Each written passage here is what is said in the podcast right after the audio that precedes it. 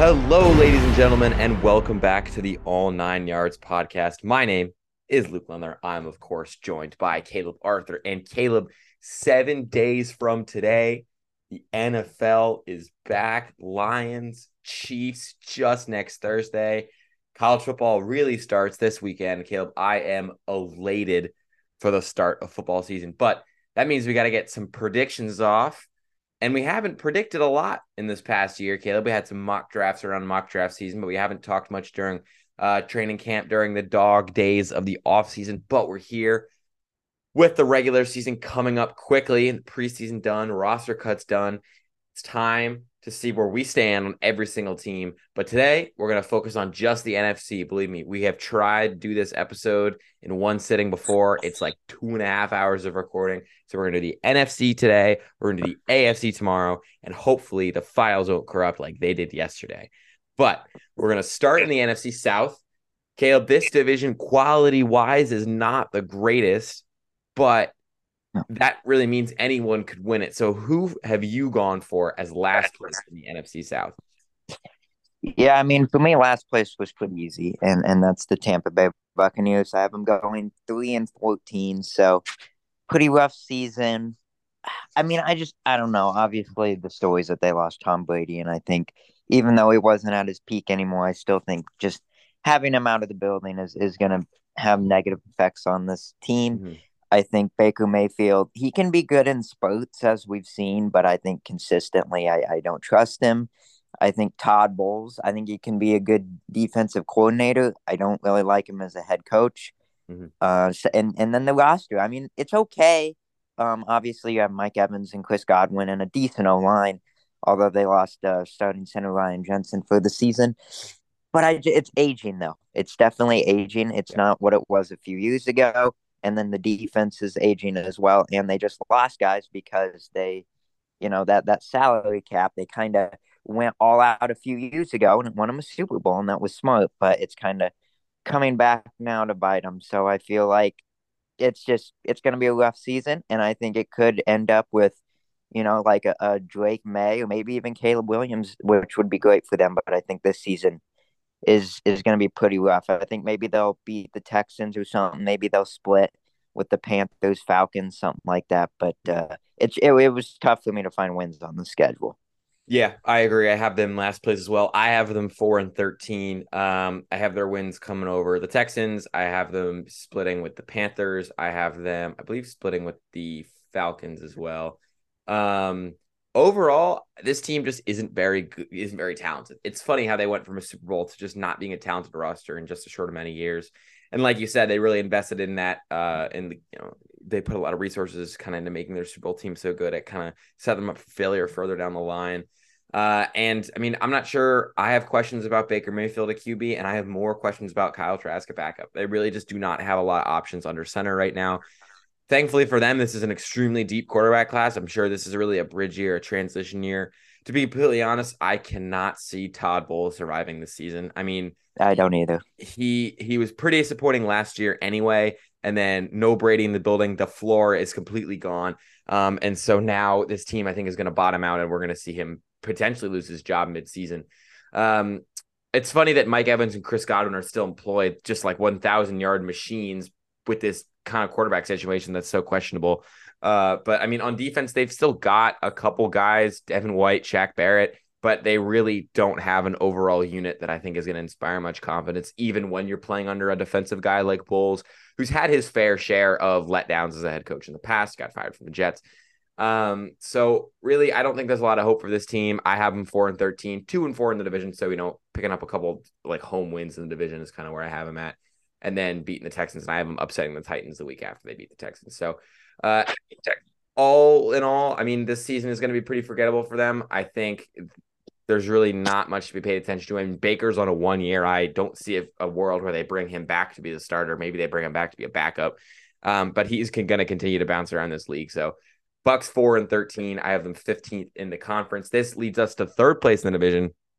Caleb, it kind of opens up here. I think a lot of people know the Bucs are going to be last in the South, but these next three teams, I think everybody thinks they're relatively close. So who have you picked for third place in the NFC South? Yeah, I think all three of the teams. I mean, it could really go any order because I think all of them are interesting because obviously we know what the Saints are, but the Panthers and the Falcons have a young quarterback. So I went with the Falcons third, and honestly, I don't feel great about it. I really think that you look at them, I have them going 6-11, and I just feel like they have a lot of weapons, right? They drafted Bijan, who's going to be great right away, Kyle Pitts, Drake London, a decent O-line, but the defense is rough, and I just don't know if I trust Ritter. They're a sneaky team, and like if they make the playoffs, I don't think anyone would be that surprised because of the talent that they do have on the offensive side of the ball. But I just feel like I couldn't put everybody at a winning record. So there were a couple teams that, you know, I just had to knock down a little bit. So I just went with the Falcons because I got to see more from Ritter. He was like, a third-round pick. Yeah. And he didn't play much last season. So I just don't know. But they've got the talent. And if they even won the division, I wouldn't be that surprised because I don't know. I got to see more. I got to see it to believe it with this team. Yeah, I understand. I think there's not a lot that's proven by anybody in this division except, I mean, the Saints, but they've already kind of established their floor. I've gone with the Panthers in third, and it's less because I think they're a bad team and more just I think this is not quite their year. I think we mentioned this, but you can draw a lot of comparisons to this Panthers team, and I think Joe Burrow's rookie year. You've got this number 1 overall pick. He's going to save the franchise. Everybody knows that he was a pretty can't miss prospect. But you've got this offensive line that's, I don't know, maybe has a good young tackle, but is weak otherwise. You got these receivers that are pretty old. They're good, but they're veterans. They're not young, athletic, explosive guys that can take over games. I mean, you've got this pretty established veteran running back next to you who, you know, you can crank out 1,000-yard seasons, and you've got a head coach that's not bad. But all in all, it's just not a great roster top to bottom. You're not surrounding this very inexperienced QB with the best situation to win. And so I think for that reason, the Panthers, I have them going 6-11, 4-2 in the division, like the best divisional team by a mile. I think I have them sweeping the Saints. Yeah, I'm sweeping the Saints. But again, this team has potential, and just like any of the top three teams in this division, they could absolutely make a run the table, get the 4 seed, you know, go 9-8, 10-7. But when it comes down to it, I think this team is the type of roster that's going to kind of fall apart as the season goes on. They really have no depth. As injuries start to set in, they'll be in a little bit of trouble. Bryce Young is great, but he's also a rookie, and it's really hard in today's day and age. Even these generational prospects couldn't come in as rookies and deliver right away. So I think that, you know, this Panthers team is the building year for them because I think an opportunity has kind of shown itself. I love Frank Reich as a head coach. I think he does his job excellently. And so there's opportunity with, you know, the Saints always just kicking the can down the road and the Falcons not exactly having the highest ceiling. The Panthers can run this division for the next 3 years, 5 years if they want to. They've got the best QB. They're going to have the best QB in the division by next year. In my opinion, they've got the best coach in the division. They have the pieces in place. It's just the roster is not quite deep enough just yet for me to confidently say that they could come out and win this division. So I have them 6-11. Caleb, you did not have the Panthers third, so I'm going to assume you have them second, or are you leaning Saints for second place? Yeah, I do have the Panthers second place in the division going 7-10. It's pretty much what you said. I do like them. If it just wasn't for the O-line and the receiving core that's now pretty bad because they had to trade DJ Moore to get Bryce Young. Yeah. But overall, I mean, the defense is going to be good. Like you said, I like Frank Reich. He's probably the best coach in the division. And Bryce Young, obviously, he's not going to be like a superstar rookie year or anything, but I think he'll come in right and be their best quarterback that they've had in quite a while. So yeah. I think just better quarterback play for the Panthers is going to be good, and we're going to lead them to a few wins. But overall, just the roster, especially on the offensive side of the ball, it's just not there yet. They're not ready yet. Bryce Young's probably going to just be scrambling.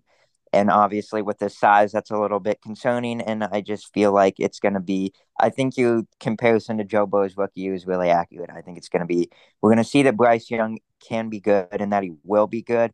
But just right now, the roster is just not there yet. And I do think they'll run the division probably for a while and out the next few years. But this year, it is kind of just a rebuilding year. And I think we'll see promise, but it's just not there yet. Yeah. And I think there's a lot of different ways their season could go. It could really fluctuate. But I mean, I think just to be safe, we've both kind of gone with, you know, they don't do as much winning as they'd like. Second place for the division for me, I have the Saints. I have them going 7-10, and they definitely, I think you could probably say that they're probably the most talented roster in this division, top to bottom. I think they have the most proven quarterback in this division for sure. And I understand he was in a really bad situation last year, but you look at the trajectory of Derek Carr's career, and he seems to kind of have turned down a couple recently. And I worry about him in this brand new environment with a defensive head coach and a situation where I'm not sure he is supported the best by the coaching staff. I think his weapons are great. Kamara is great. Jamal Williams almost broke the NFL single season touchdown record last year. Olave is a fantastic receiver, and Michael Thomas, for the 3 games he plays per season, is great. The defense is always going to be kind of solid with Dennis Allen at head coach, but the biggest thing that comes down to me is game management.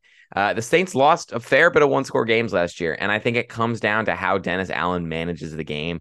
And I just think when it comes to head coaching quality, I do not have a lot of faith in him. I understand he's been in the organization for a long time. He's been in the building.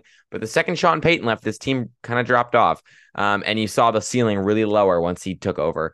And so I kind of think they bottom out a little bit this year. It's funny that the Saints bottoming out is 7-10, and their ceiling is probably, I don't know, 10-7, 11-6. But I just it's got to happen eventually. They keep kicking the can down the road, and they keep getting away with these 8-9, 9-8 seasons. And I just think eventually they're going to see a little bit of drop off. And it's, with a new quarterback and a head coach that's kind of starting to have everything catch up to him. I don't think Allen gets fired midseason, but I could see him not returning next year, especially if they get second place. So for that reason, I've gone with the Saints 7-10. I think they can pick up some very respectable wins. I haven't beaten Jacksonville on the short week. I have them sweeping Tampa. I haven't beaten the Vikings on the road, the Bears at home. But they're also, I think they're going to drop some games they shouldn't drop, because that's just kind of the nature, I think, of having Derek Carr at your QB, because he can lose you a game or two. He can just decide to not show up one day. So I have him losing to the Giants, the Rams, the Panthers, the Lions, among other teams. I have him splitting with the Falcons. So I think this team can fluctuate a lot. But for me, I don't have as much faith in the coaching staff as I'd like to see out of a division winner. So I've gone 7-10 for the Saints in second place. Caleb, for second place, so you went the Falcons. It means you've got the Saints winning the division. So talk to me about the Saints. What do you think about them this season? Yeah, I mean, I love what you say about the Saints, and it's all respectful and it's all reasonable. But I think this is going to be a good Saints team, and I think one of the main things is, like you said, they lost a lot of one-possession games. Mm-hmm. I think that could flip a little bit, because usually, when I do my week-by-week schedule predictions, I usually, if I think it's a coin flip, I usually just go with the better quarterback. Yeah. And the main thing with the Saints schedule is Derek Carr is going to be the better quarterback in a lot of their games. I mean, they play, obviously, Bryce Young twice, who's a rookie, Baker Mayfield twice, Desmond Ridder twice, Ryan Tannehill, Jordan Love, Mac Jones, C.J. Stroud, Anthony Richardson, Justin Fields, Daniel Jones. So I just feel like the Saints, by virtue of having the better quarterback and a good roster, I think they're going to win a lot of those, could go either way games. Mm-hmm. And I don't trust, Allen a lot either. I think he's probably more of a DC. He's a very good DC, yeah, but he's just, probably not very much head coach material. But I think the reason Derek Carr went to the Saints is because he had some familiarity with him back when, mm-hmm, he was with the Raiders. Mm-hmm. So I think he is kind of be comfortable. I think he's going to be more comfortable than he was last year. I just think him and Josh McDaniels are just in work together. So I still think Derek Carr is a pretty good QB. And I think the Saints, definitely top to bottom, especially on the defensive side, have the best roster in this division. So give me the best defense and the best quarterback, and I think that's going to win a lot of games. So I have them going 11-6. I think they are going to win quite a bit of the close games just by virtue of having the better quarterback and the better roster overall. Yeah, I mean, I think that's kind of like I've kind of taken their floor and you've kind of taken their ceiling. So realistically, they'll probably end up falling somewhere in between. But the Saints team definitely has a lot of potential. You're not wrong about the quarterbacks. I mean, they really do play some stinkers. So Derek Carr is going to have that edge in a lot of their matchups. But I think my reservations come in my lack of trust for Dennis Allen. So for my division winner, process of elimination, I have gone with the Atlanta Falcons. I am quite high on the Atlanta's offense this year. I think we've seen in the past teams that aren't necessarily talented make it to the playoffs. They get there the Giants last year by not turning the ball over and dominating the time of possession. And that's exactly what the Falcons offense can do. They have three good running backs. One of them is the one of the best running back prospects has ever seen. One of them went for 1,000 yards last year. And the other one is Cordell Patterson, who could probably rush for 1,000 and catch 1,000 if he really wanted to. They've got Desmond Ridder at QB, which obviously isn't ideal for, you know, passing for 400 yards a game, but he just needs to do what he did at Cincinnati. And that's just win. That's not turned over. That's run the play action boots correctly. That's find the guys in the middle of the field and outside the numbers. He doesn't have to push the ball downfield. He doesn't have to make these tight window, Justin Herbert, Patrick Mahomes throws. He just has to not lose you the game. And I think we've seen how his record was at Cincinnati in college, that he can do enough to not lose you a game. And I think when it comes, Arthur Smith finally has the roster needs to execute his offensive game plan. He's got proven running backs. I mean, Bijan Robinson is a weapon. He catch the ball in between the tackles, outside the tackles. He's really, really good. And I think we're going to see him just early in the season making an impact right away. The defense has more question marks, but I really liked their signing of Jesse Bates in the offseason. As a Bengals fan, I watched him a lot. He was a great leader when the defense was terrible. He was always the best player on the field for the defense until the last couple of years. But when the defense was terrible, he was the best player on the field. He was a captain, and you could see that he was kind of encouraging these young guys to get better, and a lot of them did. So I think for a team like Atlanta that already employs AJ Terrell to have Jesse Bates in the back end, kind of being the general of the defense, being the specialist, I think it's going to be really good for this unit to just improve. They don't even need to be top 10, top 15. They just need to be mediocre or better, top 20. And I think they can do that. I think they could slot into 18th or 19th just to win this division. That's really all you need, because I genuinely believe this Falcons offense can be top half. I think this Falcons offense is going to be good. I think they're going to win them games because they dominate the time of possession, because they don't turn the ball over, and because they basically did what the Giants did last year, which was you have this QB that's clearly not extremely talented, but he doesn't turn the ball over. He executes the game plan the way he needs to. He makes the throws he needs to. They control the ball enough. They run the ball well enough with this great running back. The head coach makes the right moves. I like Arthur Smith as a head coach. And the defense doesn't lose them the game. And they can scrape out one possession victories against divisional opponents. They can scrape out one possession victories against other teams that got last plays last year, because they have a last play schedule, the Falcons do. So I don't know. I think they're in a pretty good spot. So I have them going 9-8 and winning the division, capturing the 4 seed. Next division we'll step up to is, we'll leave the NFC North, because that should be a pretty good one. We'll go with the NFC East. So this division used to be terrible. It was pretty good last year. And I think this year we're probably going to see it be pretty close outside of the number one team. So Caleb, for last place in the NFC East, who have you picked and why? Yeah, for last place, actually, I went with the New York Giants at 7-10. And I felt pretty bad doing it, because they were good last year, and they added Darren Waller, who's actually going to be like a real number one weapon for Daniel Jones, which they didn't really have last year. That's true. But I talk about this every year. There's going to be a couple teams that made the playoffs last year that don't make it this year. It's inevitable. Mm-hmm. And I just don't know if the Giants can recreate a lot of what they did last year, or just take it to the next level, I should say, because I think we saw Daniel Jones' ceiling last year.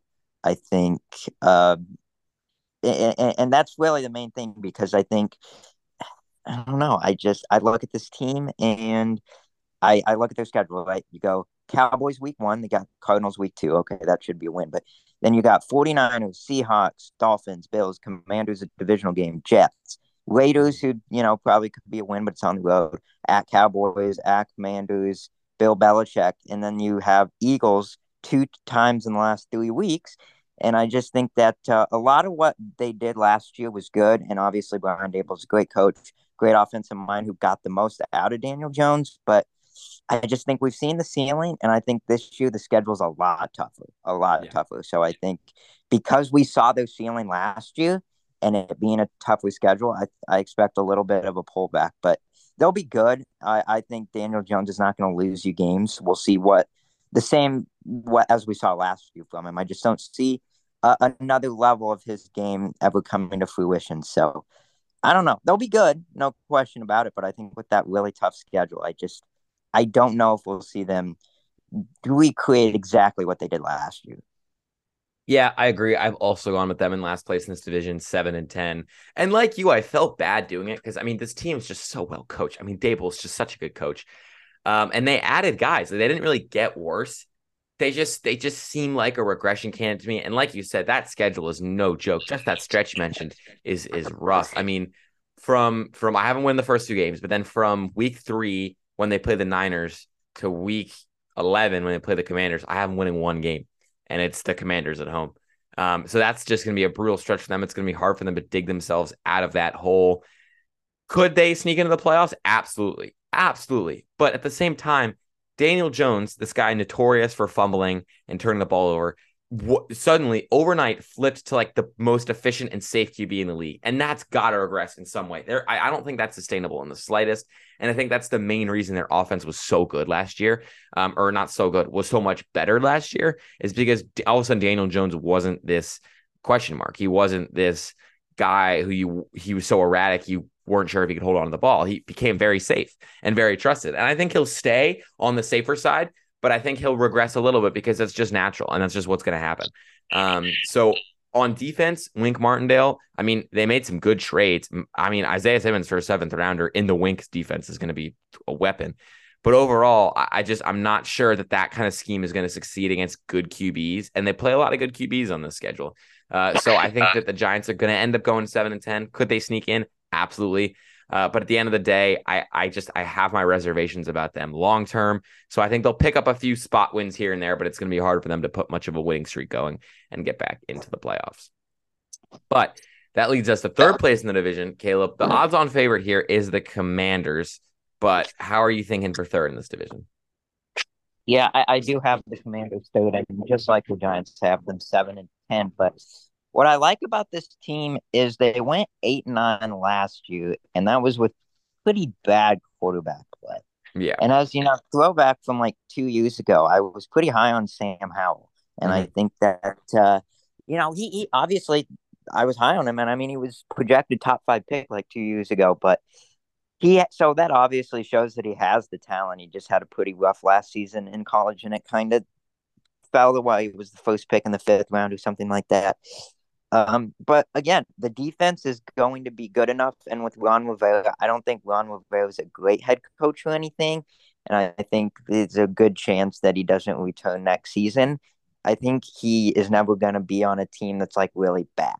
And yeah. I think that, with his defense in mind and the defense where I don't know if it's going to be top, because it's like, can a defense be top like so many years in a row? Because they have had a good streak of top defenses. I don't know how sustainable that is, but I know it's at least going to be pretty good. And Sam Howell, it should be an upgrade over what they've had the past couple of years. I really believe that. So yeah. The only reason I have them not at a better record than the past few years is because of the schedule. I mean, all the teams in this division have a tough schedule. Cardinals week 1's a nice opener, but Denver on the road. Then you got Bills, Eagles, Bears, and Falcons on the road could be tough. Giants on the road. Eagles, Patriots on the road, Seahawks, Cowboys, Dolphins, Rams, Jets, 49ers. I mean, that is a tough schedule. So I think Sam Howell sees a lot of really good defenses. Yeah. And I think as a young player, it's going to be rough. He's not going to have the best season, but it should be a little bit better than what they've had at the quarterback the past few years. But I just think the schedule and the defense, I expect to regress a little bit. But overall, it's a sneak team. Sam Howell could absolutely be like a quarterback that you didn't see coming and ends up being pretty good. And they sneak into the playoffs because I don't think the NFC is that strong. And I think they could go 9-8 and sneak again. But for now, I'll go 7-10 on play it a little on the safer side. Yeah, I mean, that makes sense by all intents and purposes. That's the smart move. Listen, Caleb, I have the Commanders 8-9, and it hurt. And I genuinely had to hold back from putting them in the playoffs because I am extremely high on this team. Considering you were like the ultimate Sam Howell believer 2 years ago, it's funny that I feel like I've suddenly come around on him so much. I think he's going to be great. I had my doubts about him when he got drafted, but listen, he played really well in that 1-game cameo last year. He beat the Cowboys for crying out loud. He comes in, he wins the job basically right away, has a good camp, has guys raving about how good he's been all camp. I think Ron Rivera is a floor coach. You're never really going to see the bottom fall out on you as long as he's the head coach. And then another big thing I want to outline here is Eric Bieniemy at offensive coordinator. Yeah, finally getting this play calling. Sneaky under the radar. I'm interested. Yeah, finally getting this like this play calling, this level of control he never had in Kansas City after all those years of people saying he should be hired as a head coach. He gets this OC play calling job under a proven guy like Ron Rivera with this offense of, I think immediately people think, okay, the weapons aren't that good. You look into it. Antonio Gibson's a great pass catcher running back who's proven himself to be an 1,000-yard rusher in the NFL. Brian Robinson, fantastic at Alabama, great short yardage guy, can punch it in the red zone. Terry McLaurin, proven receiver, got 1,000 yards with about a Costco worker at QB. Great guy. Jahan Dotson had a much better rookie year than I saw out of him. I mean, Caleb, I had a second-round grade on him. When they took him, like, what was that, 16th? I was like, wow, Commanders, what are we doing? Turns out, he's quite good. I owe him an apology. I was not familiar with his game. He had a much better season than I was expecting. And I think this year he's going to have an even better one. Again, I think a very similar thing happened in this past draft. Emmanuel Forbes, immediately I'm like, whoa, that's a weird pick. And then I go and I watch the tape and I'm like, wow, this guy fits their scheme perfectly. Aggressive press man corner is exactly what they needed. And I think this Commanders team, in my opinion, there's a really, really, really realistic world where a lot of things break right for this team and they get into the playoffs. Just to be safe, because I have kind of other teams that I think you wouldn't say are playoff teams sneaking in other divisions. I went 8-9 for them. I mean, I have them pulling off some solid wins. I haven't beaten the Bears, beaten the Dolphins at home. I haven't beaten the Jets on the road, Cowboys at home. I have them pulling off some good wins. But like you said, they have a hard schedule. And that for Sam Howell is kind of brutal. He plays some really good defenses. So I think they're going to have a pretty good run game if they want to support Howell and win these games. And I have confidence that they will. The O-line is suspect, but it can always get it together. I mean, their O-line's always been about average for the last few years. So for that reason, Commanders 8-9, third in the division, but God, I want to talk myself into that 7 seed so bad. But second place, I think we all kind of know who's second in this division, but I want to hear your reasoning. So second place in the division, why'd you pick who you picked?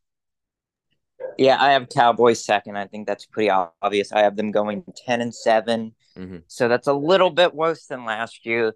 One thing that I just want to point out right away, we talked about the coordinator with the Commanders gaining Luke Bieniemy. I think losing Kellen Moore is a little bit bigger of a deal than a lot of people make it out to be. Yeah. I mean, he was a head coach candidate for a few years now. I mean, he's been like getting interviews and stuff.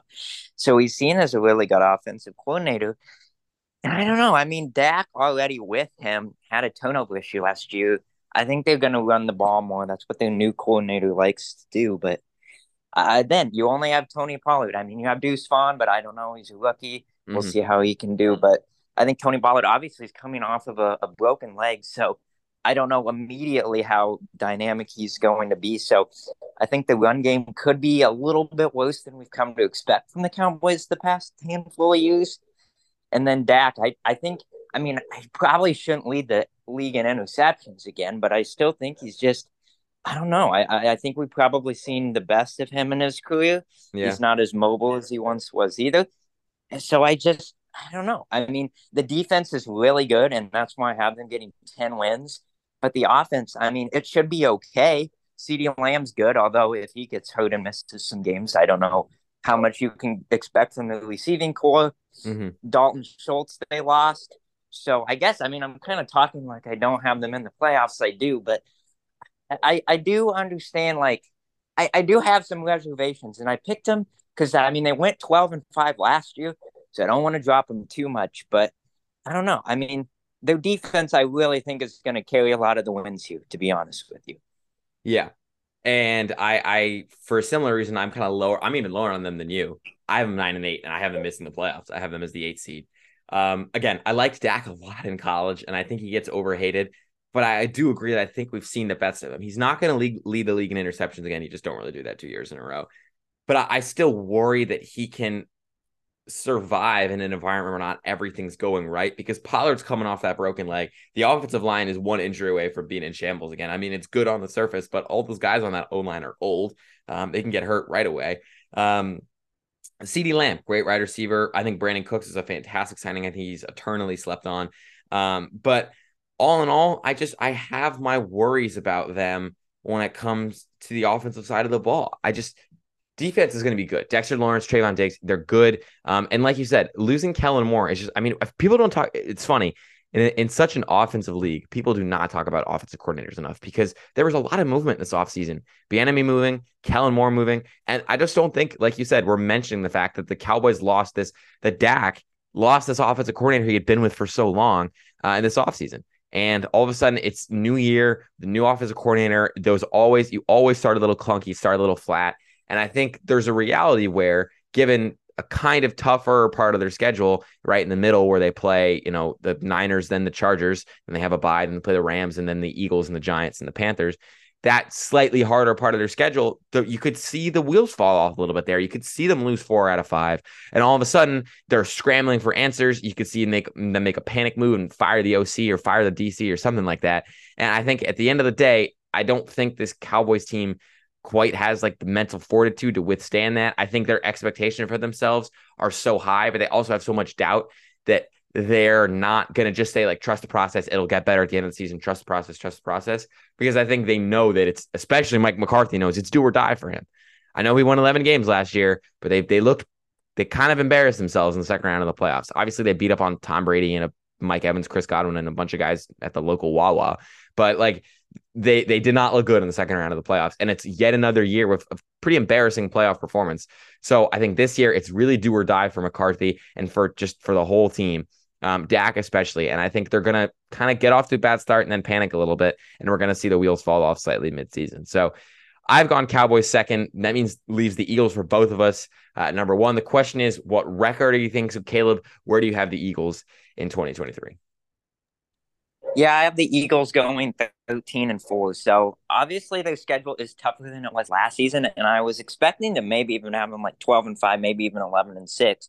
Mm-hmm. But when I was doing my week by week schedule, before I made, I always do it kind of gut reaction and then make some tweaks to kind of even it out so there's not too many teams with great and terrible records. But I was like, oh my God, I have them like 9-0 again, and it is a pretty easy schedule. It's tough at the end. Yeah, actually, especially in the middle, they got a stretch in November that's really brutal, but it's pretty easy. I mean, Patriots, Vikings at home, primetime, Commanders at home, Bucks, Rams, Jets and Dolphins, pretty tough. But, I mean, teams that obviously they're better than. And then Jalen Hurts. I know they lost Shane Steichen, their quarterback coach that they improved. I mean, he's been with Jalen Hurts for a long time, and they have a really good relationship.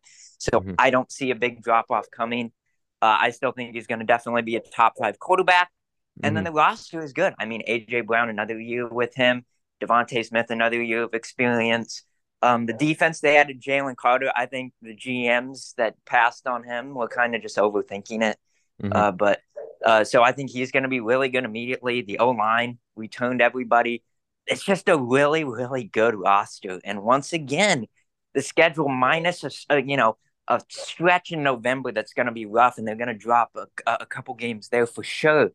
It's pretty favorable, and it's just, I think the roster and the quarterback, it's like the roster almost as good as the 49ers, but the quarterback, obviously, you trust a lot more than the 49ers. So yeah, I don't see what about this Eagles team there isn't to like, and I tried to find a couple more losses, but I don't know. I think they're going to be a really good team. No, I think you're completely right. I have them 12-5 just because I was like literally nitpicking for losses. Because again, just like you, I am starting 9-0 as well. I mean, God, you talk about a breeze to start. Pats, Vikings at home, they're going to win that game by 40. God, it's prime time in Philadelphia is insane. Bucks on the road off a long week. That's about as easy as a win you can get. Commanders at home, they had trouble with them last year, but they'll handle business. Rams on the road, Jets on the road could be a little stingy, but I don't know about the Jets being that good. Dolphins at home, that's a win. Commanders on the road, win. The Cowboys at home, automatic win. Then you hit the bye, and then you hit the stretch where I think they might lose focus just a little bit because they've started 9-0, because the Cowboys, in my opinion, are going to falter slightly at the start of the season. And in the middle, they're going to kind of, take their foot off the gas, which is funny that I say that because Jalen Hurts is such a guy to not do that. But it's just, I feel like they're going to take their foot off the gas a little bit. I have them dropping games to the Chiefs. I have them dropping games to the Cowboys. I have them dropping games to the Seahawks. So I got my math wrong. I have them 13-4, not 12-5, excuse me, because I flip-flopped on the Bills game for them, but I have them beating the Bills. And really, I mean, Caleb, I couldn't agree more with everything you said. This is a good team, and there's not a lot to dislike about this team. The biggest things for me is, again, we come to these coordinators. They lost both their coordinators. And while Jonathan Gannon, we'll get to him in a second, while he is potentially just, he's so atrocious. He might have this, like, the worst head coaching season in NFL history this year. He was their coordinator for a while, and there was a lot of congruency that they lost. And on offense as well, Shane Steichen called the plays last year. Sirianni was calling the plays for a few games, realized he wasn't good at it, and in like full credit to him, just like took a step back and was like, I'm going to let Shane Steichen call the plays because I can't do it myself. I got too emotional. Steichen comes in, starts calling the plays. The offense is the best in the league. They go to the Super Bowl. Steichen's gone now. Brian Johnson comes in. What is he going to do? He's been in the building for a year, but he doesn't have play calling experience. Sirianni has experience, but it wasn't good experience. I think there's going to be a little bit of stumbling in terms of like how the offense is going to look out of the gate, but the defense is going to win them games, so that's fine. Yeah. And so by the end of the year, I think they'll get it back. But that's just like the one cause for concern I have is this coordinator situation. And I mean, I think their defense is kind of old. So next year, maybe they'll fall off a little bit, but this year the defense is going to be good as well. Again, I think Gannon was addition by subtraction. He's really not great. So it's going to be good for them, but 13-4, Caleb. I mean, this team is good, and I don't think there's any way around it. They've got the third best QB in the league. He is talented. He's an exceptional leader. He's got all the intangibles, and he's going to be perfect for them, for this season and maybe beyond. Perhaps they could wrap up the Lombardi. Who knows? But I think this season is going to come down to an NFC Championship against the Niners. I don't see a way it doesn't. So it should be a good year for them. We'll slide to the next division now real quick. Let's just go NFC West. I mean, this one, last place is cookie cutter. The next three spots are a little off. But last place, Caleb, I'm going to assume you've got the Cardinals. Tell me why. Yeah, I do have the Cardinals, and I have them going 2-15, and it was even rough finding those two wins. I think we mentioned with Philadelphia. I mean, I didn't even mention the loss again, and because I don't think it's going to matter much. I think that was a weird hire. Just a weird hire. Just odd. I don't know. And I think I'll say this right now, I think they're going to have the worst record in the league. So if they get Caleb Williams, I would think they'd want to bring in an offensive coach. So I don't know if Gannon even makes it more than 1 year. Mm-hmm. And obviously the division is pretty tough. Rams should be, you would think, better than they were last year. Seahawks and 49ers obviously are good teams, but the roster, I mean, they obviously lost DeAndre Hopkins. Kyler Murray's going to be out. They cut Colt McCoy, who is a pretty good backup. Yeah, that was weird to me. I don't know. That was a little bit strange to me. So I guess we're going to go with Josh Dobbs or something. Yeah. I don't know. And then the defense is rough. I mean, and I don't think Gannon is going to be able to coach it up to a respectable level. So it was really tough to find wins. I think maybe they'll split with the Rams or something. Maybe they'll steal one from like the Texans or the Falcons somewhere in there. They have a 3-game stretch: Falcons, Texans, Rams. Maybe they probably get at least one there. But yeah, I don't know. I was scrambling to find wins because this roster is probably the worst since the 1-15 Jags team that ended up getting Trevor Lawrence. I think. Yeah, I agree. I just don't know what's the talent on this roster. Not much talent, not much coaching. Who knows when Kyler Murray's going to be back? I'm one to think that they're not going to rush him back. I think he's going to be out for quite a while. So yeah, I don't know. Like, I can't even find a unit in this team that's like, okay, well, that's a bright spot. Yeah. So I don't know. I think it's going to be really rough in Arizona. But if they get Caleb Williams and they also have the Texans pick, I mean, there was a world where they could get like Caleb Williams and Marvin Harrison. So that would set them up great, but they're gonna have to sacrifice this season. It's gonna be a rough one. I agree. It's gonna be really rough for them. They shouldn't rush Kyler back. If they're looking at trading him in the offseason, they're gonna want to play him at some point. But there's really not a lot to be said that you haven't already. Gannon is not a good head coach at all. And this roster has like zero bright spots. I mean, Hollywood Brown doesn't look good. James Conner might be fine, whatever. The offensive line kind of stinks. They lost a lot of pass rush. The defensive back end is bad. And they're starting Clayton Tune week one. He was playing at SMU like 3 years ago. This guy is not the answer. I mean, you watched Josh Dobbs ball last year. Like, he's not going to be very good either. I mean, this team could start 0-8. I don't know what they're doing. It's brutal. It's rough. So third place in this division is a little, I mean, the team is better. It doesn't matter who's third place. The team is going to be better than the Cardinals. But Caleb, I gotta say it because I just gotta say it every time. Let's remind the people you did say the Rams are gonna go 14. Oh boy. Hey, coming off Super Bowl, you gotta respect it. I just gotta say it. But for real, third place in this division, are you leaning the Rams? Are you thinking they do better? What are you thinking for third place? I am leaning the Rams, and I have them third going 7-10. Okay. So I guess that's 2 wins better than last year. The Rams were just such a hard team for me to peg because I could see the bottom falling out. They have no depth. Yeah. Stafford, Aaron Donald getting old, Kupp getting kind of old too. I could just totally see it just burning in flames and them going 30-14. Mm-hmm. But I could also see if they stay healthy, they still have a lot of top-end talent, especially on the offensive side with Sean McVay, obviously, who's a great coach. I could see him like going 10-7 and making the playoffs, you know. So I tried to go somewhere in the middle with my 7-10. So I don't know. I mean, as long as they stay relatively healthy, they should be better than they were last year. Their schedule is pretty tough at the beginning, though. At Seahawks is rough, then 49ers at Bengals. Colts should be a win, but you never know. Philadelphia Cardinals should be a win. Steelers, we'll talk about AFC later, but I like the Steelers this year. Mm-hmm. And then at Cowboys, at Packers could be hard. Seahawks, Browns, at Ravens, Saints.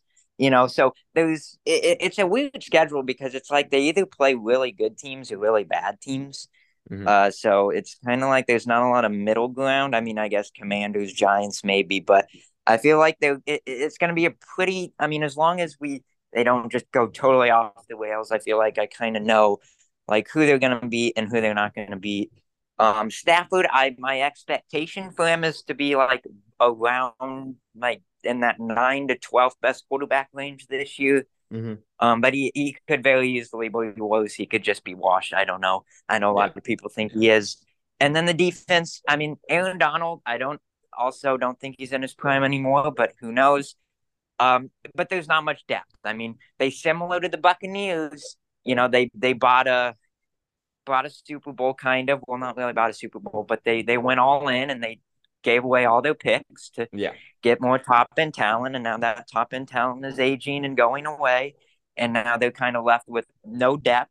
Although, unlike the Buccaneers, they have a much better coach, and they do still have a what should be, as if healthy, a good quarterback and a top-end receiver.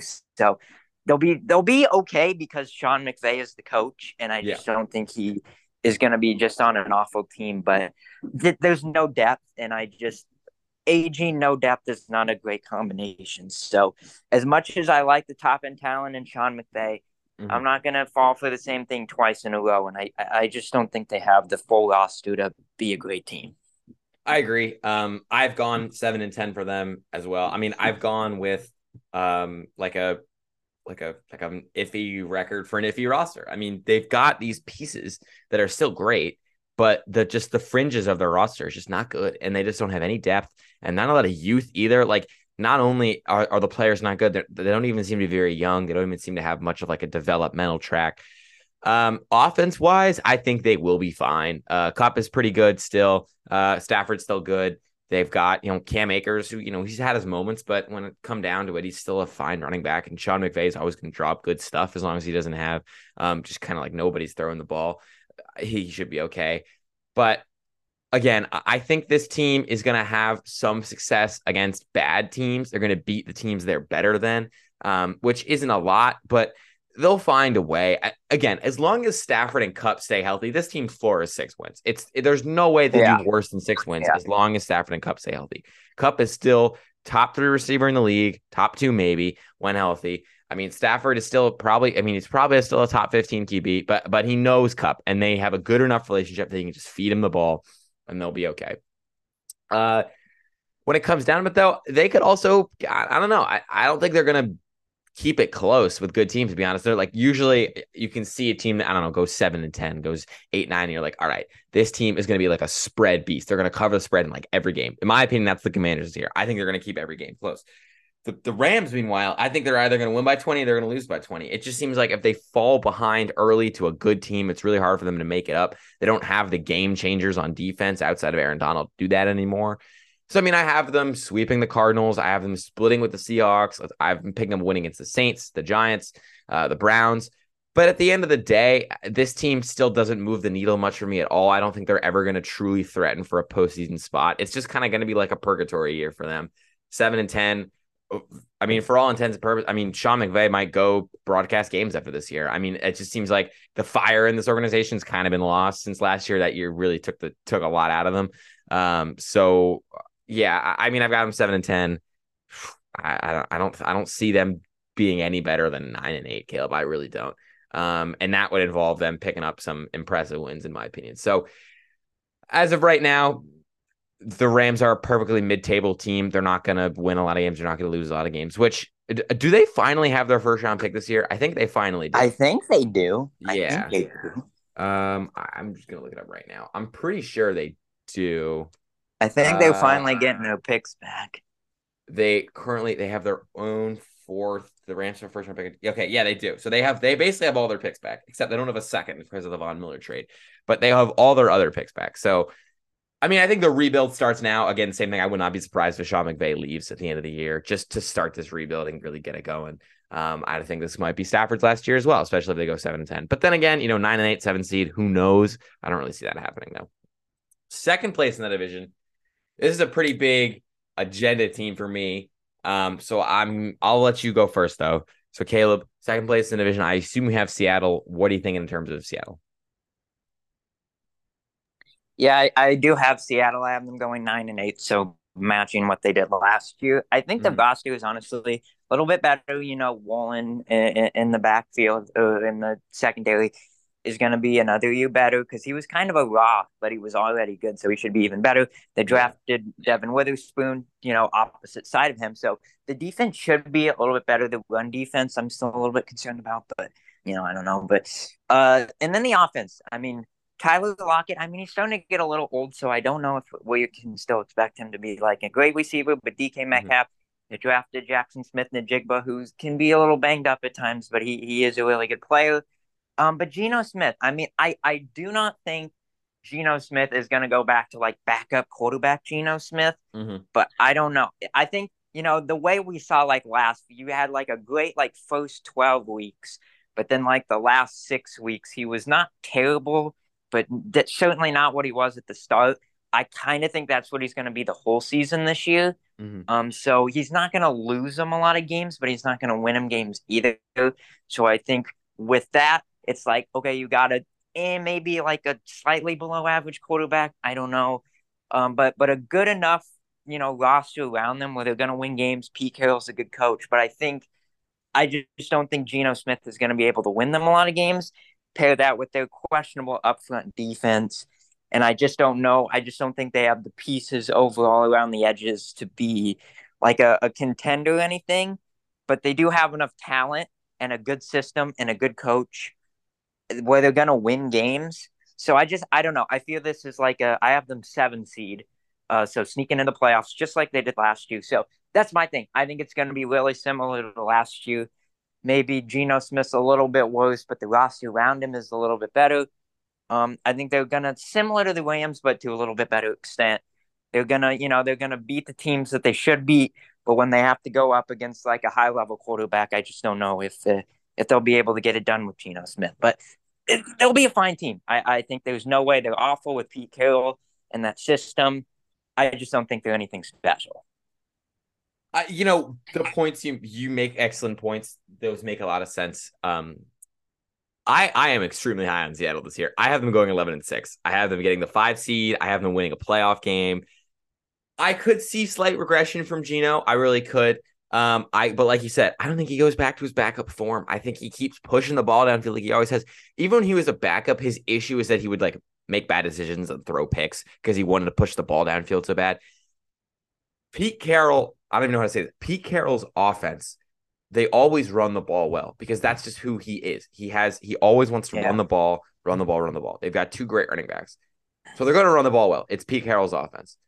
They're going to throw the ball excellently as well. Geno pushes it downfield. DK fast.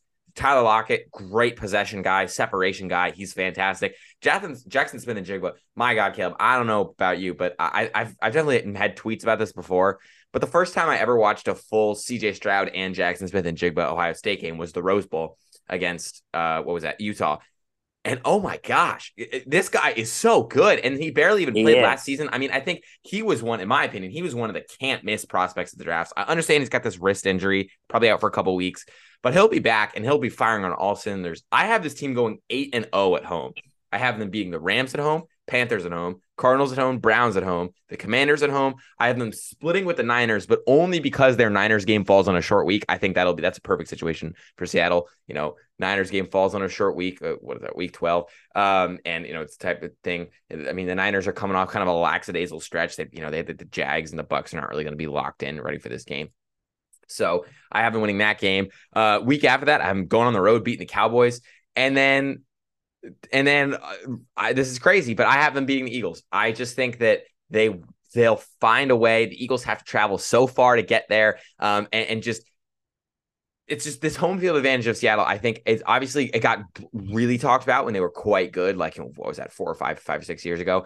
But like especially recently, I think we're forgetting just how good this team is historically at home. And with a defense that's going to get better, with a quarterback that's going to push the ball down the field, 3 receivers that can create separation, 2 running backs that are of good quality, and 2 offensive tackles, both young, that are excellent in pass protection. Charles Cross and Abraham Lucas are perfect for this team. I mean, they found their cornerstone tackles in rounds 1 and 3 of last year's draft. And I think we saw that last year. Obviously, some regression could happen, but I think people are too quick to say that this team is going to just fall out of the playoffs again just because they had this like Lynn Sandy run last year. Because this is a quality team with a quality coach. The roster is too good to just fall off. Yeah, and I think people just look for a team that had a better than expected year and say they're going to fall off really hard. But they had too many signs last year of being a talented roster. They also, people forget, they battled through injuries. Kenneth Walker missed like 4 or 5 games last year, and he was like a dynamic part of their offense. And at the end of the day, their defense is going to be what it is in terms of run protection. I'm sorry, not in terms of run protection, in terms of run stopping, not kind of the situation you want to be in. They've got a low floor, but they've got a high ceiling. But their secondary is going to be good. Quandre Diggs, Tariq Woolen, Witherspoon. I mean, they've got these good rangy athletes on the back end to make this defense work, especially in a division like the NFC West and especially in a conference like the NFC. You need athletes at the back end, and they have those. I think the defense is going to be better than people expect. I have them going 8-0 at home, 11-6 on the year, 5 seed in the conference, winning at least 1 playoff game. I'm not sure they could go on the road and beat Philadelphia, but I have them winning at least 1 playoff game. I'm quite high on Seattle this year. I think it's going to be another good year for them, and I think we're really starting to see them build well for the future. One question that just comes up to me is, what does the future of Pete Carroll look like? This guy's old, and even if they have a good year this year, I think you could see a reality where he retires like in 2 years. And I mean, he's still doing his job excellently, but that's just, I don't know. That's just something I've been thinking about with them recently. But for this upcoming season, 11-6, just, I think that's bang on. I think they're going to be quite a good team, and they're only going to be 1 game behind the division winners. So you have the Niners winning the division. I do as well, for obvious reasons. Great team last year. Just give me a reasoning why you have them there. Yeah. I mean, I'm 12-5. So winning the division by 3 games, winning it comfortably. I think it's just going to be basic 49ers. Well, I honestly think Brock Purdy is quite similar to Jimmy G. I mean, they're kind of similar size. Brock Purdy is a little bit more mobile, but I watched Brock Purdy a lot in college, and I mean, he's going to have games where he is fantastic. He is going to have some games where he makes some really boneheaded throws and bad picks. Mm-hmm. But I trust the system enough that they're going to limit those mistakes. And just the roster's too good to fail. I mean, Brock Purdy, could he be a little bit worse than we saw last season? You know, a little bit of regression we talked about with Geno Smith. Similar, like, well, he's not bad, but a little bit. Yeah, it's a safe bet to probably say that. But he'll still be decent in that system, and he definitely has talent, and he has a pretty high ceiling. So I don't know. There's not that. I assume Nick Bosa is going to get a deal done. If he misses some games, then I don't know. That could open the door for Seattle to maybe sneak and win the division, but I'm assuming he's going to get that deal done. He's going to play all the games, and I don't know. The roster is just too good. The system is just so quarterback-friendly that I don't think Brock Purdy can fail. Mm-hmm. So I don't know. I mean, there's not a lot to say. I don't know. similar kind of what we saw last year. I don't know if they can get over Philadelphia, because when they face another great roster but has a way better quarterback, I think they kind of get into a point where, like, that's where they need the star quarterback. But the roster is just so good that they're going to beat all the teams that they should beat. Mm-hmm. And that is got them a recipe to win a lot of games. And I just don't see how that changes this year. Yeah, I agree. I think that they're a good roster. And again, this is Kyle Shanahan in the regular season is one of like the most certain things in life. He's going to win some games, especially with it. As long as his QB wasn't like recently employed by a chain of grocery stores or a fast food restaurant, he's going to win a lot of games. And Brock Purdy is fine. He does the job. Like you said, you watch him on in college. He does have those, you know, mistakes, some throws like that. But last year he held it down, and he's a good enough athlete to kind of sometimes escape around with his legs. I have the Niners 12-5. I think they'll be fine. But like you said, again, and I don't want to seem coordinator obsessed, but I want to talk coordinators again. They lost to Miko Ryans. Losing Robert Saleh and replacing him so well was a miracle in itself. But they lost to Miko Ryans, and also Nick Bosa is holding out, and the defense is kind of supposed to be the strength of this team that could really carry it when Brock Purdy isn't playing well. And all of a sudden, they've got more questions than answers on that side of the ball, and it's making me a little concerned for their ability right out of the gate. So, I mean, I have them starting 5-2. They're lucky they have an easy schedule out of the gate. I do have them losing the Steelers in week 1. Steelers always pull off that week 1 upset. But ultimately, Caleb, I don't think the ceiling on this team is nearly as high as it was last year. I feel like, again, this is crazy. And this is crazy to say, considering I have them 12-5, and they made the NFC Championship game last year, but they were going to lose that NFC Championship game by 25 anyway. That game was not going to be close. I can tell you that much. The Eagles were dominating, and then Purdy got hurt. Like, people, I think, who just like, maybe watched a couple quarters of the game want to come in and say, they were an elbow injury away from the Super Bowl. They were not making the Super Bowl. And I think that dynamic is going to be extremely representative of how the NFC is going to run for the next 2 years. In my opinion, the Niners are on the downturn. I understand Purdy's young, but they've had this like archetype that they've had for so many, like, how many years in a row has it been, like 4 or 5, where they've just had this like same style of play that always cranks out 10 to 12 wins. And then they always get let down in the playoffs because they play a quarterback that's better than them. And I just think we're going to see all these young teams around them, like the Lions and the Packers and the Eagles, start to like kind of find their own identity, rise up, and just beat this, in my opinion, this, slightly dated scheme that the Niners have been running. And it's not bad. Again, It's they have this attitude. It's like, we'll get to the playoffs. We'll figure it out from there. We can just get lucky. It's all luck. And I think part of that is true. But at the end of the day, their quarterback they've never had a top 10 quarterback on this roster. And you can't win Super Bowls without a top 10 quarterback on your roster. It's just that simple. You can't win Super Bowls without a guy who can win you a game by himself. And I don't know if you have a love-hate relationship. I don't know if you love him. I don't know if you hate him. Brock Purdy can't win games by himself. It's just that simple. Shanahan, great head coach, going to scheme up something fantastic. But at the end of the day, you need a dynamic playmaker under center, and they just don't have that, and they never have. And I think that makes me more concerned for their ability to win Super Bowls than it does for my ability for their ability to win regular season games. So I have them 12-5, but I don't think their Super Bowl chances are any higher than the Lions, who I have one game but lower. Spoiler alert, that's who we're getting to next. But I just have reservations about this team. I think there's questions that people are just ignoring and saying, oh, it's the Kyle Shanahan ball. They'll make the NFC Championship game anyway. I think they probably will, but it's not going to be as cookie cutter as people are making it out to be. The Niners team is going to win the division, but I just have doubts about them, especially long-term. All right, last division that we haven't touched on yet. This one should be good, Caleb. I mean, you've got 4 teams that could all run the table here. But it's just like, this is like a higher quality NFC South, if you ask me. But for last place, kind of obvious to me, who have you gone with for 4th in the NFC North?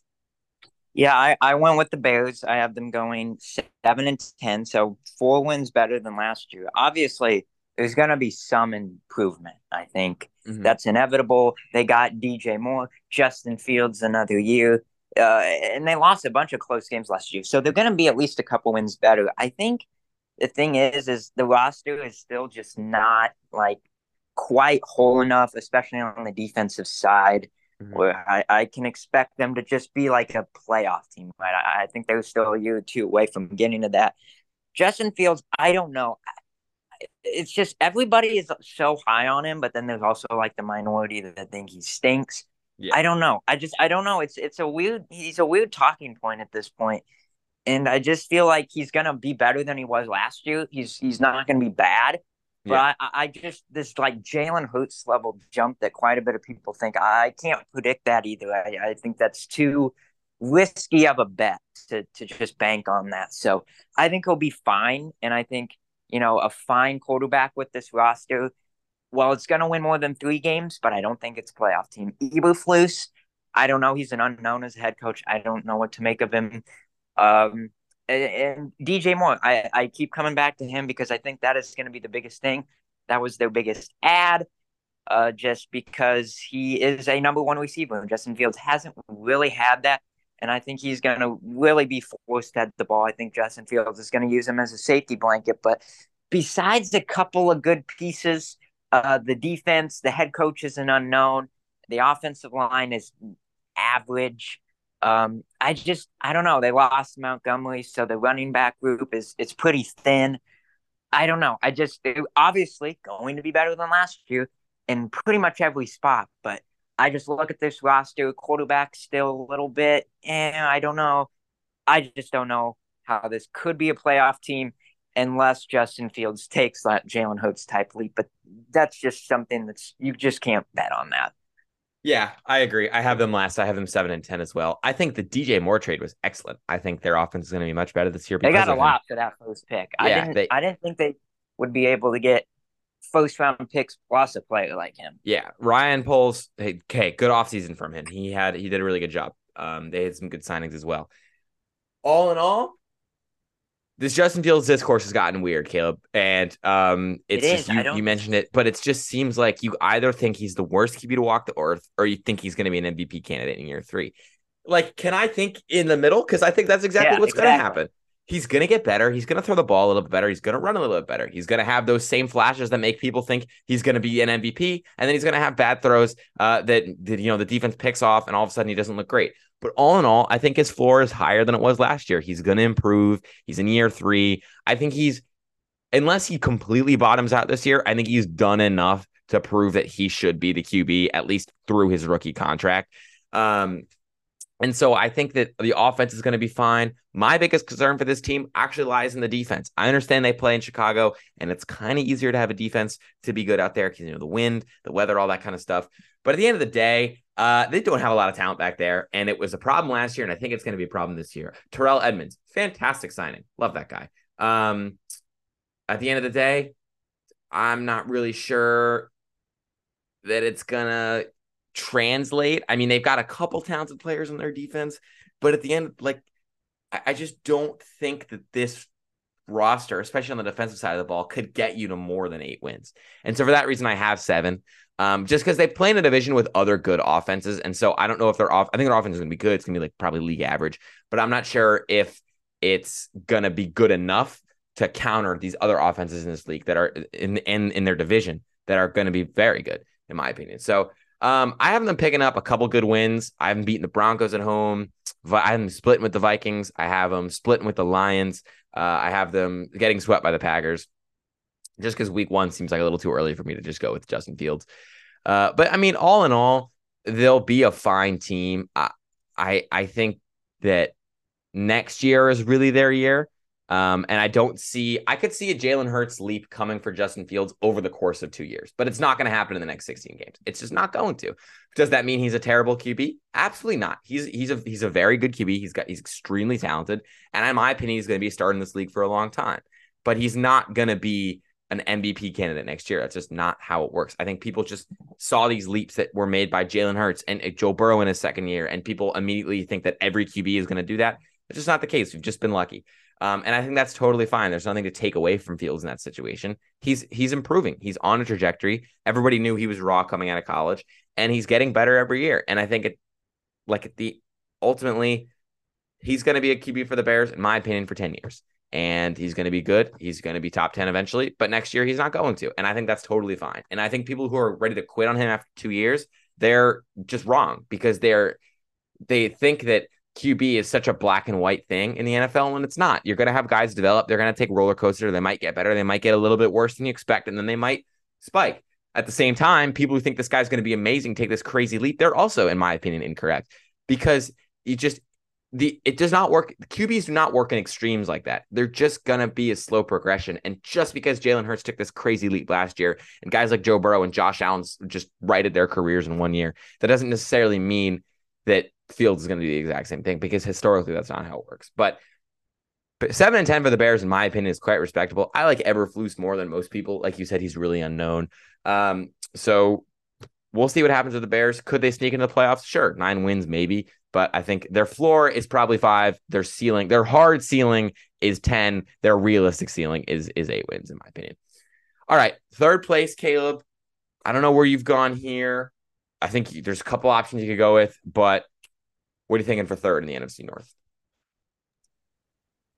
Yeah, I went with the Packers, and I also have them 7-10. And honestly, they were getting a little bit more hype than I expected. I thought a lot of people would be pretty low on them, but quite a bit of people think they're going to be pretty good, and I can understand why. They have a good roster, a good backfield. Christian Watson, I think, is going to have a really nice year, a good O-line that's going to give Jordan Love protection, and a pretty good defense. So there's really no holes in this roster, but they went 8-9 last year with Aaron Rodgers, and Aaron Rodgers wasn't great last year, and maybe he was taking some air out of the room, you know.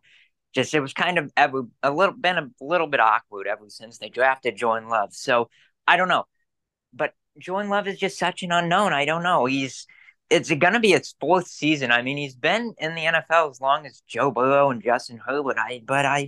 We haven't seen him. He's played like a couple games in his career that aren't preseason. He played against the Eagles last year, and then he played Chiefs game 2 years ago, and he wasn't that great. He was pretty good in the Eagles, but it was like not even a full game. So I don't know. I feel like my kind of thought process was always, if they thought Jordan Love was going to be really good, they would have moved off Aaron Rodgers sooner. Maybe I'm just wrong there, but I don't know. He could be very good, and the roster is so good, and he's been able to sit and watch long enough where he's not going to be terrible. I think he's going to have pretty safe throws. LaFleur is going to do a pretty good system, probably not too different from the Shanahan system, but the roster isn't as good as the 49ers. So I just don't know. This is a weird team because, again, similar to the Bears, although I think Jordan Love's even more an unknown than Justin Fields. Yeah. This could be, like, if he's good, this roster's good, they're a playoff team. But if he's really bad, I mean, we've seen the roster isn't great enough where it can overcome a bad quarterback. It's just pretty good. So I think it's just, I could be wrong, but I'm just kind of going safer on this one. Maybe Jordan Love's good, but I'm going to play it safe and say he's going to be I guess. I understand that. That's a safe pick. I have not gone for the Packers in third. I've gone for the Vikings in third. 9-8 for Minnesota. A lot of one-score victories last year. You could see that flip back the other way. That being said, people who say they're not going to make the playoffs, I'm not really sure if I agree with that. I have them sneaking in as the 7th seed. I had the Cowboys 9-8, 8th seed. I have the Vikings 9-8, 7th seed. Listen, Kirk Cousins is Kirk Cousins. And as in my opinion, as long as you have Justin Jefferson on your roster, you're going to be pretty successful on the offensive side of the ball, especially with Kevin O'Connell calling the plays. Brian Flores as a DC, again, more coordinator talk. That's a great pickup. I don't think people are talking about that enough at all. Wonderful pickup. I don't know any. I haven't heard a single person mention that. It's a good hire. It's a great hire. I mean, I was worried. I was terrified as a Bengals fan that he was going to be the Tomlin replacement and that we were going to have to deal with 15 more years of the Steelers never losing less than 9 games. But really, I think he's perfect for the Vikings. I mean, their defense lost some talent, but at the end of the day, it's rangy enough. It's athletic enough. They've spent top quality picks on it. And with Flores at the helm, they're going to be fine. They're going to be solid. 7 and 5. I have them at 9-8 just because their schedule's pretty hard. Like they play the Chiefs, they play the Chargers, they play the Niners. They have to play the Packers twice, the Lions twice. They have to play the Bengals on the road. They have to play some teams that are pretty good. And so for that reason, I have them at 9-8. I don't think they're a terrible team. I'm not sure they'd win a playoff game, but were they a little fraudulent last year? Absolutely. Are they going to fall off a cliff? I don't think so. They've got a good head coach. They've got a great DC. They've got a QB that's bang average. They've got the best wide receiver in the league by a million miles. I think Alexander Madison is a dog. He runs hard, and he'll do everything they need him to do in the backfield. So I have the Vikings at 9-8, 3-3 in the division. Have them sneaking in. They'll lose some games they probably shouldn't. Like, I have them losing to the Saints at home and losing to the Bears on the road. I've basically splitting with everyone in the division. But at the same time, they're still a fine roster that can win 9 games and get into the playoffs. So I think the discourse around them has also become very divisive. But people still need to start talking about that Brian Flores hire more. That was a great pickup for them. Second place in the division, Caleb, because you went Bears, Packers. I'm going to assume you have the Vikings here, unless you have them winning the division back-to-back years. So who do you think is going to get second in the NFC North? Yeah, I do have the Vikings. And just like you, I have them going 9-8. So obviously last year they went 13-4. They weren't that good. Well, I absolutely think winning close games to some extent is a skill. They went like 10-0 in one score games. That is not sustainable. Yeah. And that's not going to happen again. And then, of course, because they won the division, they play a first-place schedule. You mentioned it. The schedule is pretty tough for them this year. So there's going to be some regression. But I think Kirk Cousins is never – the bottom is never going to fall off. He's never just going to be an absolute disaster. He's not going to carry you over the top, but he's not going to be a disaster. The defense – I like the Brian Flores hire, and I think that will make the defense a little bit better. But I still think they need more talent. I still think it's one of just the least talented defenses in the league. And I think Brian Flores will only be able to do so much. So it's still going to be a pretty bad defense, I think. But Justin Jefferson is just so good. They got Jordan Addison to replace Thielen. I think Jordan Addison is going to be a really good. He's not like going to be a superstar receiver. He was never projected to be that. But I think he fits in really well in that offense as a good number 2 receiver. So the offense is going to be still really good. I think O'Connell obviously comes from the McVay system.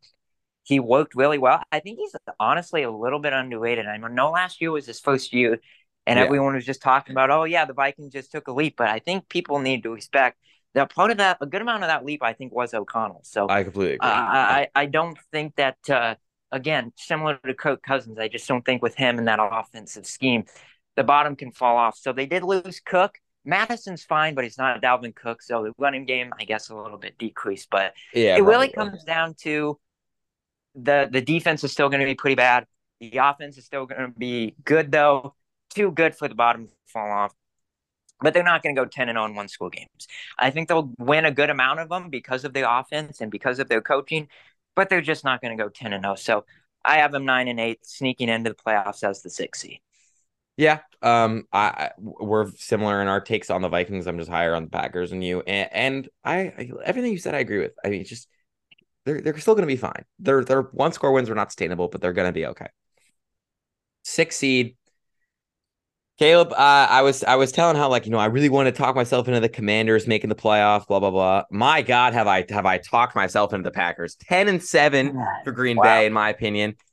Jordan Love ball. I understand he's been in the league as long as Burrow and Herbert, and I'm taking a big risk by really believing in him here. I have been to one NFL game in my life, and it was Eagles-Packers last year, Sunday Night Football. Rodgers left. Eagles were up like 20, and Rodgers had to leave with an injury. Jordan Love comes in, and I'm like, okay, he's not going to look that good.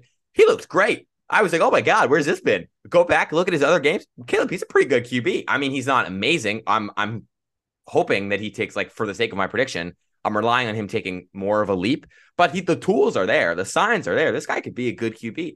And I think, again, losing Rodgers is when you initially look at it, you're like, okay, well, they just lost a former MVP and a Super Bowl winner. That sucks. At the same time, he held that organization hostage for so many years that are we not sure it's a little bit of addition by subtraction? It could be. It absolutely could be. LaFleur has Rodgers off his mind, has the QB he put in the building at starter now. He can run the offense. He can do what he needs to do with him. And I think Jordan Love is perfect for that. He's got LaFleur in his ear. This is just like young Goff with McVay. He's got LaFleur in his ear, a great offensive mind who's going to draw up the replays, who's going to tell him what reads do, what to hit. And Jordan Love is talented enough that he can do exactly that.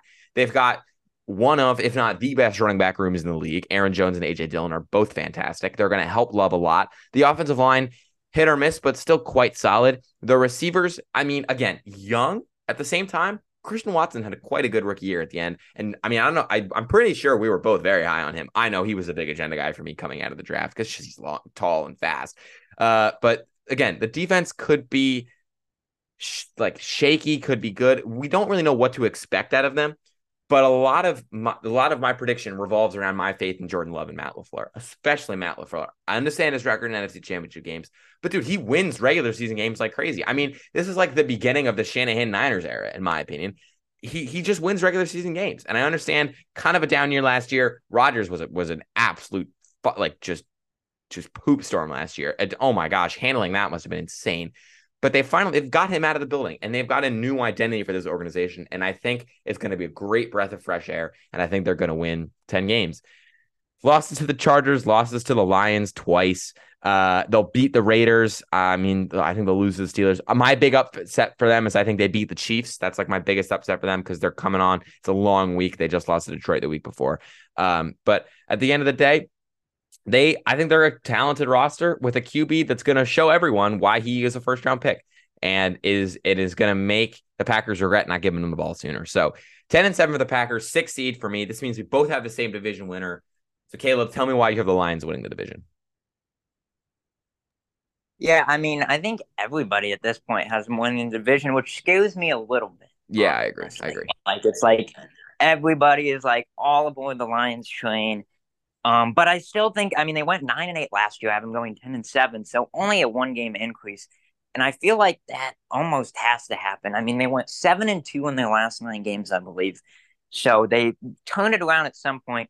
Ben Johnson was returning was something I didn't expect, but it's huge. I think he is a fantastic coordinator and is going to be a really good head coach one day. And then Jared Goff. I mean, Jared Goff, people say, you know, the Rams ditched him. He's not that good. I mean, people say Kirk Cousins can be pretty good. I mean, people put Kirk Cousins as top 10 quarterback. Goff is similar to Kirk Cousins. I think when you give Goff protection, and he's a good quarterback. I mean, He didn't turn it over last year. He just didn't. So I feel like with a good O-line, they got Gibbs in the first round. Was that a position in need? Not really. But he is going to be really good right away. Mm-hmm. I mean, he was a great prospect. It's just when people say, well, one position in need, but he'll be fine. Montgomery is a good add. He's going to be good as a number 2 running back. Amon-Ra St. Brown is good. Jameson Williams is suspended, but I still think once he comes back, he can be pretty good. Mm-hmm. And then the defense. I mean, the defense was pretty rough, but they got C.J. Gardner-Johnson. I think that's a good add. They stole Brian Branch in the second round. I thought he was going to be a mid-first round pick. Agreed. I think he's going to be good. Yeah. And then I think Aiden Hutchinson, I think he's going to take a pretty big leap. Maybe I'm wrong, but I think he's going to be a really good pass rusher this year. So it's not going to be a great defense, but it's going to be better. So paired a better defense with an offense that should continue to hum. I don't see any reason why it won't. And a team with a ton of momentum that went 7-2 in their last 9. And I don't know. I just feel like the roster is good. The coaching is good. The quarterback is pretty good. I just feel like the roster and they have the culture. It seems like they have really good culture.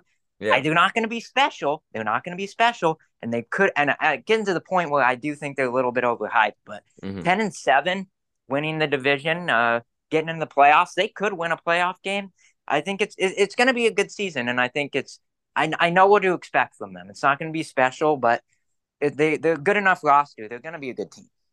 I agree with literally everything you just said. You hit on every single point I wanted to make. I think that the safeties are going to be better than people expecting. Brian Branch, absolute steal. Hutch is going to get better. On the offensive side, not losing Ben Johnson was amazing for them. They took 2 good running backs in Swift and Williams and replaced them with 2 better running backs in Gibbs and Montgomery. Both young. Jack Campbell, again, you see your linebacker in their first round, your immediate reaction is, why did they do that? Jack Campbell's great. He was the best linebacker in college last year. And so he's going to be exactly what Dan Campbell needs for that defense. Goff doesn't turn the ball over. He's wildly efficient. He's perfect for the Ben Johnson scheme. And this is like, they're only going to get better is the best part. And so I think for that reason, I'm tempering my expectations on them a little bit. I have them 11-6. I know that's high, but they have a pretty easy schedule. But like next year, they're going to be even better. So I think it's important to not overrate them just this year because they're going to be even better next year. But they're going to be a good team, Caleb. They're going to win the division. I have them at the 3 seed. So I have Eagles, Niners, Lions, Falcons as my division winners. Seahawks, Packers, Vikings as my wild cards.